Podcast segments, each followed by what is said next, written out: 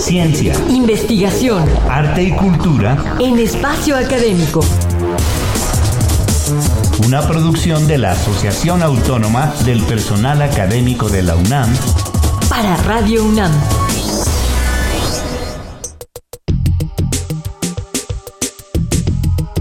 Qué bueno que nos acompañan. Somos Ernesto Medina y Sabrina Gómez Madrid para presentarles un tema más de la serie Sostenibilidad y Química Verde. Y para que nos explique qué es la química verde en la UNAM, saludamos a la doctora María Olivia Nogués Córdoba, tesorera del Comité Directivo de la Sección del Valle de México de la Sociedad Química de México. Muchísimas gracias por venir.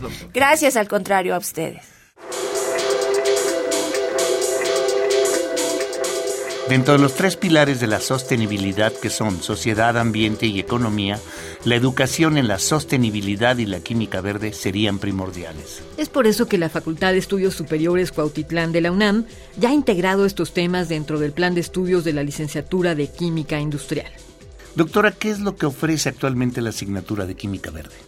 Pues es una asignatura que se ofrece a partir del programa vigente de esta licenciatura en nuestra facultad de 2013 y yo he tenido la oportunidad de dar, impartir dicha asignatura. Esa asignatura conforma la parte teórica y la parte experimental. Tres horas de teoría es platicar de sostenibilidad, de lo que ha sido la historia de la química verde hasta la actualidad, e incorporar temas más recientes como es la economía circular y la química 4.0. Esto va a implicar que todo este conocimiento teórico, los alumnos a su vez puedan eh, traducir o de alguna manera reflejar en la parte experimental a través de una propuesta muy personal de ellos, de alguna práctica que durante su formación tuvieron para hacerla lo más verde posible. Es decir, empezar a modificar el procedimiento experimental e incorporar todo lo que nos ofrecen los 12 principios de la química verde y, digámoslo de alguna manera coloquial, hacer más verde el proceso. Eh, hay uno en particular, como es el principio 5, que nos habla de prescindir de sustancias auxiliares y puede ser el no empleo de disolventes, o el principio número 6 que habla de eficiencia energética al emplear eh, esas energías alternas como puede ser las microondas, ultrasonido, infrarrojo y hoy muy recientemente lo que es triboquímica. Pues hablando de, puestas en práctica, sabemos que otra de sus propuestas sería la de generar laboratorios de química verde. ¿Nos podría comentar en qué consistiría este, estos nuevos espacios para la educación de los alumnos en la química verde? Pues esto surge precisamente de estos dos años que estuvimos en pandemia y que no pudimos asistir a nuestros laboratorios. Entonces, de alguna manera, y teniendo apego al ingenio de los estudiantes precisamente, es dar la tarea de cómo podrían generar un laboratorio que da las circunstancias o, lo que se pueda llegar a presentar en el futuro, esos procesos llevarlos a cabo de manera virtual. Es un reto bastante interesante porque si bien las teorías se pueden eh, muy bien traducir a sistemas digitales, ya en un laboratorio no, porque precisamente la final de un laboratorio es que el alumno adquiere habilidades. Entonces, ¿de qué manera podemos que el alumno pueda generar esas habilidades de manera, digamos, remota o virtual, sin la necesidad de que en su casa instalen un laboratorio, ¿no? Por ejemplo. Pero sí es un reto bastante interesante, sobre todo en aquellas asignaturas de parte que tienen parte experimental.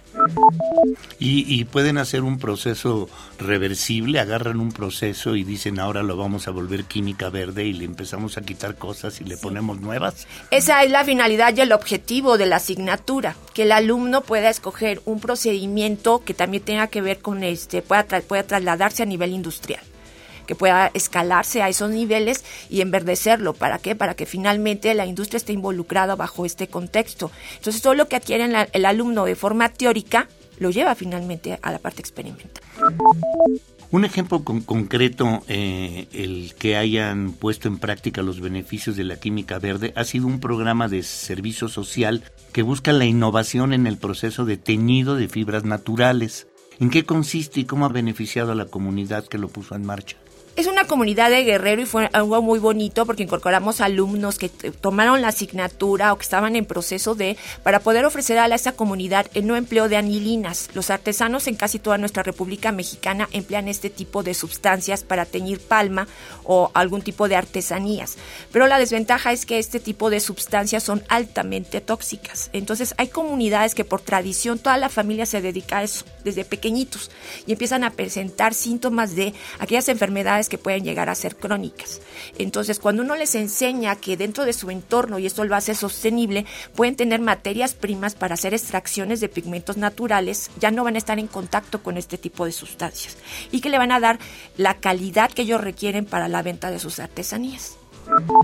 Y bueno, ¿qué otros proyectos de investigación sobre química y desarrollo sustentable tienen para el futuro, doctora? Pues seguir generando y ofrecer este tipo de alternativas en otros aspectos, sobre todo para aquellas comunidades que no tienen tanta accesibilidad a lo que sería el empleo de este tipo de metodologías, a través precisamente de este diseño de servicios sociales y lo que nuestras investigaciones pueden dar en la cuestión de extracción de pigmentos naturales por medios de, química verde. En particular, ahorita derivado precisamente de, este servicio social, me voy a dar la tarea de someter un proyecto para poder hacer extracción de esas, eh, digamos, sustancias naturales de, esas plantas o frutas que tienen en acceso los, las comunidades, de esos pigmentos para poderlos optimizar y después ofrecerlos al mercado eh, muchísimo más económicos, pero que tengan la misma función para ellos. Pues nos ha encantado este, que esté con nosotros, doctora, y ha llegado el momento de despedirnos y de agradecer la presencia en nuestro estudio de la doctora María Olivia Nogués Córdoba. Gracias por venir a compartir su conocimiento. Al contrario, muchísimas gracias por la oportunidad y es un gusto haberlos conocido.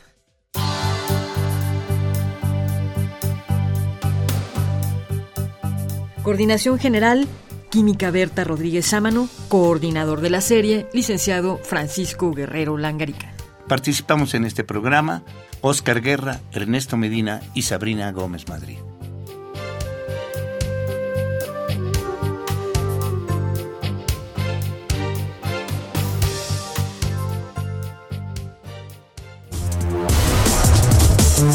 APA UNAM, el pluralismo ideológico, esencia de la universidad.